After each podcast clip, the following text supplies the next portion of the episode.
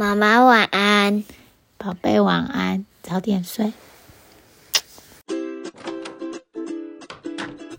你的孩子也睡了吗？我是思璇 Marcy，你正在收听。你今天好吗？我是一位生活教练，在这里我关心你今天真的好吗？来，让我陪你走一段。Hello，欢迎你又回来到你今天好吗？第三十九集婆媳关系。好，因为我十一月中感冒咳嗽咳了好久，到现在一月中才好，可以讲话讲比较久。那对爱讲话又讲不出来的我，有一点憋。那之前有朋友啊，在我的 Podcast Apple Podcast 上面有留言，那所以我来念一下。好，这这位 Chen Huang Pan，他在。去年十一月的时候，他说推荐在最新的一集，Marcy 解释了逃避背后的原因，内容浅显易懂。又实用，非常推荐。很喜欢你所挑选的主题，听完往往能带给我新的观点，不会再卡住。谢谢你，我也很感谢你刻意的在网络上花时间，好花精神来给我回馈。那这些回馈对我来说都非常有帮助。那他讲的这一集大概是在讲第呃三十五集，怎么改变习惯。好，这个习惯背后，可能我们会呃会逃避，或者是甚至有人说会拖延。所以，如果你觉得你有一些逃避或拖延的困扰的话，欢迎你可以再回去听这个第三十五集。好，那今天这个主题婆媳关系是有人敲完的主题，这个题目大概讲三天三夜都讲不完吧。那我今天就稍微分享一些，这个大概还可以讲很多续集哈。那因为接近过年了，啊，婆媳关系常常是身为媳妇的我们常常最在意的，哈，会最困扰的，也可能是出现最多 drama 的，好的部分。那我想要先跟你们分享一下，就是台湾过年是一个大节庆，那在美国就是圣诞节、感恩节这样子。今年圣诞节我们是去公婆家的。圣诞节很像美国这边在过年这样子，但是呢，他们常常我看到的朋友就是呃轮流，不只是去男方家，好，或者是去女方家而已，就是。很公平，会每一年这样子轮流。我碰到的朋友，好也很多，就是只是想要在自己的家庭里面有自己的传统，他们不会去他们的公婆家或他们的爸爸妈妈家，他们就是留在自己的家里过节，就跟台湾的哦，我们需要去男方家过节就很不一样。那在美国，让长辈旅行。也是一个啊，到你家过节也是一个很正常、很常见的，不是说比较多，但是还蛮常见的。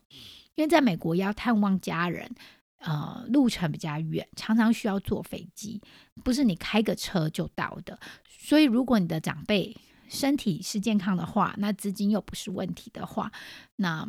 常常是长辈旅行，所以我常常听到我的朋友说：“哦，他们的爸爸妈妈或者他们的 in laws，他们的公婆来拜访他们。对他们来说，甚至对退休的长辈来说，他们的探访其实是更有弹性的，而且更轻松的。那在台湾，我们总是说：哎，过年过节要回去探望父母，或要去呃要去公婆家这样子，好像是比。”比较孝顺，但是在美国好像没有孝顺的这个概念。我问我老公说：“哎，孝顺的英文是什么？”他答不出来。哎，还是谁比较会翻译？私讯留言给我好了，哈，我说一下。就是对这个孝顺的概念，对他们来说好像是蛮陌生的。对他们来说，可能比较像是互相尊重或互相帮忙，好爱家人这样子。相较于我们说的孝顺。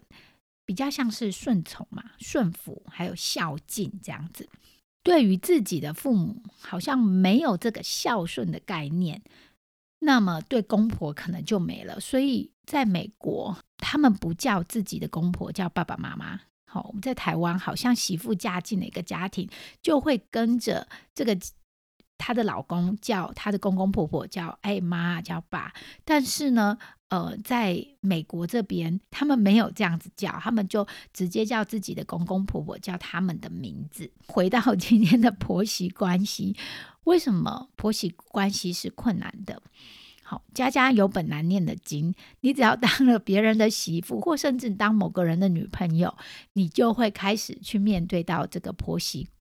关系的困难处，那这个困难真的是因人因人而异啦，跟你的个性有关，跟你的婆婆个性有关，跟你要进入的这个家庭有关。所以，呃，网络上有一堆为什么婆媳关系这么难的文章哈，那我这边就不赘述了。那如果你真的当人家媳妇，你当人家女朋友的话，这个东西你你也不需要呃去看，你自然而然就会发现，哎，这个是一个比较复杂的关系。那这个关系不外乎就是这个关系不外乎就是不同的家庭背景。那媳妇，你可能不是你的婆婆会帮他儿子选的对象，但是，一旦进入了这个家庭，整个家庭的动力就会不一样了。老公的注意力，这个儿子的注意力，时间也会被分刮。那特别是如果你们是跟婆婆一起住的家庭里头，好，但是为什么婆媳关系比较困难？我觉得最难的是我们脑子里的 drama，就是你自己脑补的八点档连续剧，自己脑补了很多，假设了很多对方的想法、对方的立场。你可能希望婆婆会喜欢自己、赞同、许可自己的决定。譬如说，平常带小孩，你都没有想这么多，可是到了婆婆面前，好像就会开始担心：哎，我这样，我小孩这样做不对，我这样说不对，或者心里已经脑补了很多，他应该会不赞成我说的话，或者对我有一些偏见。很有趣的，这些脑补通常都是比较负面的。这代表什么？这就代表我们有一个很正常的脑子，我们对人有自己的想法，有自己的解释，而常常这些想法和解释并不是真实的样貌，只是我们自己脑子里放上演的八点档连续剧而已。我记得我刚结婚的时候，每次去公婆家，在吃饭前准备食物的时候。我都觉得我应该要进入厨房里帮忙，因为我来自一个时常提醒我要去帮忙的家庭，很强调每个人在家里的功能，好要帮忙这件事情，所以我就带着这个假设进入了另一个家庭，搞得我自己很累，因为我的婆婆很完美主义，但是后来我发现，其实她根本没有期待我进厨房，每次说不需要帮忙。那我我认为什么？哦，他可能在客气，但其实他是真的这么觉得，反而觉得，哎，我太碍事，我在那边呃 妨碍他的动线。我带着原生家庭的一些教导和训练，然后带着进去另外一个家庭，所以我已经带了很多的假设。然后呢，再加上如果这个沟通不好的话，就非常容易造成误解。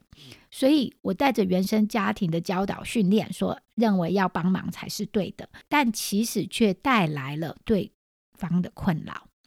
即使他很直接的表达说：“哎，我不需要你在厨房里帮忙。”但是呢，当时的我搞不清楚他到底是客气还是怎么样，所以我还是硬要在厨房里帮忙。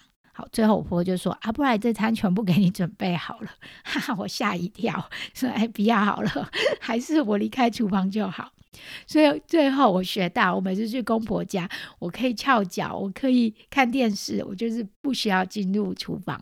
那我告诉他说，如果你有需要帮忙的话，那么你就告诉我。那后来我们做到的事情是，我们去公婆家，那我会准备一些食物啊，有一餐可能是我准备，那有一餐可能是他准备的这样子。所以要告诉你，就是心里有这些 drama 是完全正常的。因为你带了一些原生家庭的假设，然后进入了一个新的家庭里头，这些假设大部分时间他们不会相同，但是呢，我们却没有办法很直接的沟通的时候，就会出现了这些八点档连续剧。但不是说有这些 drama 就是正常，你就不用进步、不用改变了嘛？因为这些关系影响着我们的生活品质。如果你常常有一些 drama，有一些连续剧哈，在脑袋里就是一直播放着，那你的心情一定不大好，或常常觉得不满、很生气。即使你婆婆本人她不在你旁边，他可能根本什么事都没做，你自己还是在那边生气。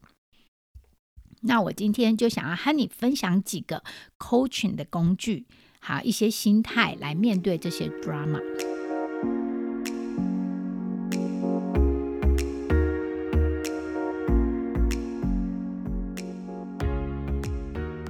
好，第一个，你有自己的选择，你真的不需要一定要做特定的事情。我希望你把选择权拿回来。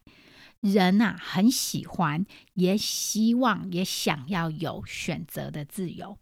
譬如说，家庭聚会，你觉得你需要参加，但是我告诉你，其实你真的不需要参加任何一个。你不需要参加聚餐，你不需要参加出游，你不需要参加家庭聚会，你有自己的选择。很多我以为我必须要做的，那个是我的责任。甚至你的公公或小姑告诉你说：“嘿，我要看到你全家人哦。”你把这句话诠释成什么了？你都可以选择这些家族聚会、聚餐、出游，你都可以说不。在这样的情况之下，我知道我想要的话，我都可以说不，会为自己带来一个力量。那个力量在于，我不是被逼迫的，而这是我选择的。譬如说，这次圣诞节就是前一个月的事情。我本来对去公婆家很抗拒，因为我公婆家来了，呃，姨婆，好，这就是我老公的阿姨这样子，还一次来了两个。那其中一个又很爱说脏话，虽然我都没有碰过他们。我自己脑补的很厉害，就想着啊，我公婆家他们在城市里面，地方很小，没有太多空间，又很挤，这些这些问题加加起来，我就很抗拒。好，于是我就和我先生讨论，我就先呃接受我有这些情绪，然后就告诉他我表达了。那接受这件。这些情绪其实很重要，因为有时候我会觉得自己不应该去讨厌他们，或者是去抗拒这些事情，所以要接受我有这些情绪是很重要的。那我老公呢，他也尽责的，他知道自己的功能是什么，他就安静的，好就让我诉苦，就不哩哔哩啪啦的讲出来了。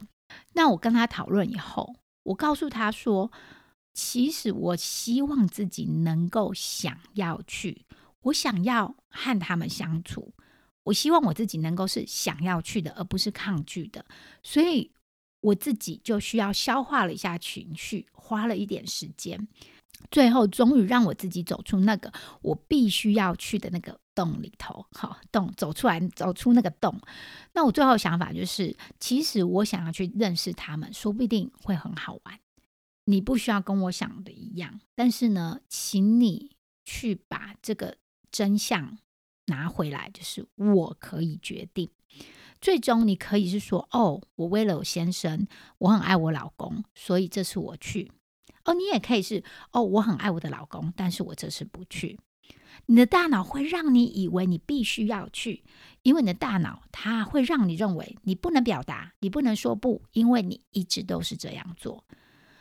让你真的去思考，让你拥有权利可以决定的时候，会给你很多自信。你会发现，其实你是想要做这个的。当是出自于你自己的时候，你自己就会长出很多力量，因为你有选择的自由，比觉得是别人要求我的、被逼的，好感到很多压力的，是很不一样的。所以，告诉自己这个事实，就是我不需要做任何事，我有选择的自由，我没有被逼迫，我有选择的自由和权利，把这个决定权拉回自己的身上。第二个常碰到的情况，就是你的婆婆说你家人的坏话，或者是说你的坏话。好，或甚至他只是说一些形容词，然后你就把这些形容词就变成了负面的。譬如说，婆婆说：“哦，你真的很爱漂亮。”哎，其他人说没有问题，但是婆婆说的时候，就很容易变成了：“哦，她认为我应该花太多钱、太多时间去买衣服了。”或者婆婆说：“哦，你好会工作。”你的脑子就变成了：“哦，她觉得我应该少工作一点，应该把时间留给家人。”好，觉得他应该不赞同我。当碰到这样的情况下，我们很容易就会跑去防卫、去抵抗。好，就去说，哎，我家人或我不是你想象的那样子。一听到这些这些坏话或这些形容词，感到防卫是非常正常的，一般人都会。但是我邀请你等一等，不要马上开骂，不要马上解释。好，在不要马上就心中波涛汹涌的生气。邀请你往内再问自己：我为什么会这么防卫？这个防卫的背后是什么？我希望你可以用一个比较好奇、比较开放，或者比较爱自己、同理自己的方式来对待你自己。不管他们说的是什么，你可能会发现，其实你也同意某一部分他们说的。他们在某方面来说，其实好像也是对的。譬如说，你有一头黑头发。那对方指着你的头发说：“哎，你绿色的头发怎么这么丑？”比起生气，你大概会感觉到很困惑、莫名其妙嘛？哦，你是在说我后面那个人吗？转头看后面有没有人有绿头发，还是你是有色盲？是怎么了？我哪里来了绿头发？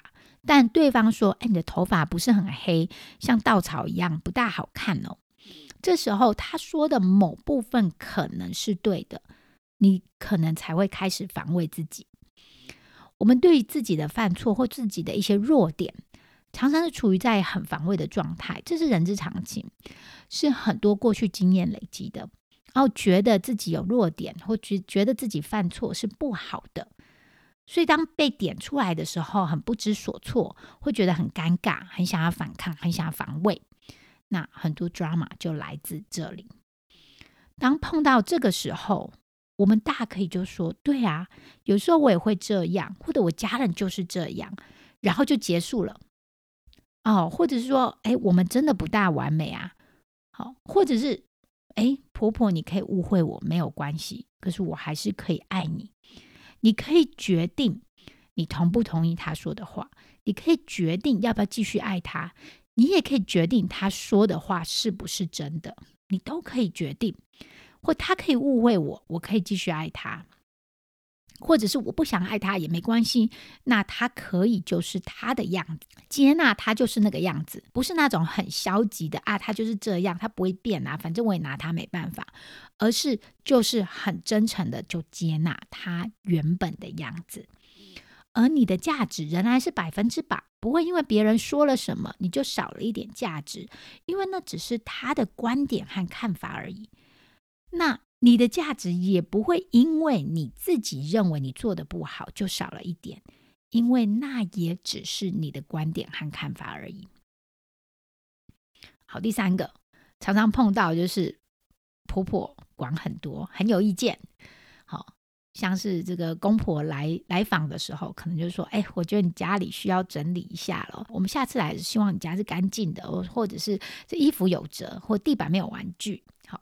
那我们当然就可以回应，说：“哦，谢谢你告诉我，我不知道这对你来说这么重要。我们可能会尽力，好，但不确定地板上真的会没玩具，因为对我家来说，地板上有玩具是常态。或者我们就可以告诉他们说：，哎，这个要求我们可能做不到。他当然可以提出要求，但是不代表你就要符合他的要求嘛。”你也可以表达自己的意见，这样一来一往的过程，我把它想成一种沟通，而不是一种命令。好，我们常常婆婆提出一些要求的时候，我们觉得，哎，她在命令我。这个就和你到底要把婆婆的意见、想法放在心上，你要放多少？你不想要介意太多，哎，她说什么就是什么，但你也不想介意太少，就是完全不管她的想法。你可以去想一想一个圆饼图，就一个派。你可以决定你的意见要占多少，可能是百分之五十。哎，我觉得我的家不需要随时保持这么干净，然后地板有玩具没有关系哦，可能百分之五十。然后决定婆婆或公公或小叔或者是家属其他的人他们的意见要占百分比多少？哦，可能婆婆占百分之二十，然后老公占百分之二十五，然后其他人闲杂人士占百分之剩下的。你不要让别人决定你是怎么想你自己的，但是你也不希望什么都不不管嘛，把那个百分比抓好。记得他们对你的想法、他们的观点，不等于你就要和他们的有相同的观点，不等于你就要同意他们，不等于你就要像他们一样看待你。但太多时候，我们把婆婆对孩子的评论，自己就先套上自己的名字。譬如说，她说小孩子衣服穿太少了，或很挑食，就好像我们自己的头脑脑补就在说：“哦，我不对，我没有把事情做好，我没有把孩子教好。”我记得有一次感恩节，我婆婆做了一桌子的菜，但那些是我平常没有做的，所以小孩对吃陌生的食物就很挑剔啦。然后小孩看了以后就。表现出一个很恶心的那种呃样子，好，他们还没吃就开始嫌弃。那还好，我的孩子和我说中文嘛，没有直接让婆婆听到我儿子的用词。但从小孩的表情，这个我婆婆应该也猜得出来，到底小孩喜不喜欢。我记得当时我觉得很不好意思，然后觉得很丢脸，然后很自责，好像自己没有把孩子教好，让他们这么挑食。好，我也看得出我婆婆不大开心的样子。那当时我就觉得很自责，可是我那时候不知道 coaching，但是我现在回想看看，我到底干嘛自责啊？煮饭的人和不吃的人都不是我啊！我只要赞同我婆婆说，对啊，我也很烦恼，他们就是不爱试新的食物嘛。我也这么觉得，有时候他们这样就是有点麻烦。最后两者都是真的。好，这是一个。另外一个工具是两者都是真的，这什么意思呢？譬如说，你的婆婆说了一个批评你孩子的话，对你某一个孩子有偏见。譬如说，她说：“哎，这个小孩太爱哭了，或者是他太粗鲁了。”好，那我先说，大脑喜欢非黑即白，你说他是错的，我是对的，或者我是错的，他是对的，就是一个非黑即白的概念。当你和婆婆互动，有一些情绪反应的时候，我希望你可以注意自己在哪一个模式。好，有一个模式是两者皆对，等一下我会解释。另外一个模式呢，就是只有一个对的，就是非黑即白，他错了，只有一方是对的。好，只有一个答案的模式，这样子。当你的脑子落入这样子的模式的时候，你就会比较偏向在说服，在批评。好。心里在对婆婆生气，好，会对她讲出来的话或她的经验做出一些批评，即使你只是放在心里而已，但你还是在批评呐。好，呃，因为你感觉到你的信念在被攻击了。譬如说，我的婆婆在在批评我很喜欢的孩子，当我觉得她错了的时候。落入了一个非黑即白，就是一个模式，一个对的模式的时候，我就会想要证明我自己的观点，好是对的，所以我就会说服他说啊，其实他没有爱哭啦，他只是碰到什么样的好，或者是呢，呃，批判防卫，我就会说，哎，你自己的小孩以前小时候也很爱哭啊，我老公也是爱哭啊之类的，好，这倒是举例哈，那么。那对方听到了这些话，他为了要维护自己的经验的真实性，他为了要说，哎，我认定的是对的啊，好，所以呢，他也开始防卫起来了。那在这样子两个人都在防卫之下，很容易针锋相对，很容易进入争论的状态，因为两方都只是在捍卫自己的经验而已。那怎么样化解呢？就是让自己处于两者皆对的模式。两者皆对模式是什么？就是同时接受好几种真相、好几种观点。我们的身体里面有很多的感觉、思想，但不会被任何一个占据。你就是处于最佳的状态。这什么意思呢？譬如说，我可以对婆婆说：“我的孩子爱哭。”不高兴，对不对？我婆婆，我婆婆说我孩子怎么这么爱哭？我可以不高兴，但我也可以好奇。所以，我这个人本身，我身体可以有多种的感觉和思想。我可以不高兴，我可以感觉到好奇，我可以觉得他不应该，可是我同时也觉得他说的有点是真的。我不会被我的不高兴占据，而开始对婆婆有很多的批评。所以原本是我觉得我不喜欢我婆婆批评孩子，结果变成了我在批评婆婆。好，类似的例子也有，就是我可以不喜欢她的决定，但我也可以理解他的决定。我可以表达我的观点，而他也可以感到不满。因为常常我表达观点，当对方不开心、不满的时候，我们就会解释成说：“哦，我不能表达观点。好，为什么我不能说？那你不然你为什么生气？但其实都没有嘛。我可以表达，他也可以生气，那不代表我不能表达。好好好，绕口令哦。那对别人的经验感到好奇、接纳。当你去了解了对方的时候，哦，当他这样做的时候，原来是这样。”我们去了解对方的时候，对方感觉到了，他也会把防备放下，就会有更好的沟通。当你在两者接对的模式的时候，你就会用比较好奇、比较接纳、想要去了解对方的态度去跟对方互动。当这样做的时候，两方就会互相就会放下防备，这样子的沟通就会更更好、更有效。那这个两者接对的。沟通方式就是让对方还有你的经验都是真的，都代表他是他们是值得被看见的。我们没有在否定任何一方的经验。分享了这么多，要怎么样开始帮助自己呢？从注意你自动跑出来的情绪和想法开始。情绪大概是我们最常感觉到的嘛？诶，我很压抑，我很不高兴。好，那当你有这些感觉的时候，就进一步问自己。为什么我在想什么？我常常碰到客户的想法就是：哎，我就希望大家和平共处啊，很开心，不要有争执。哎，听起来是多么好的状态呀！但这就是让你有很多 drama、很多戏剧化的来源。怎么可能大家时时刻刻都和平共处，不要有争执？这是一个不实际的期待嘛？真正好的关系一定是会有摩擦，一定会有不同的意见。如果大家一直都处在和平共处、很开心的状态，真的出现的话，这也不会是一个好的关系。这代表一定有人在隐忍，或者是双方都是哦在忍耐。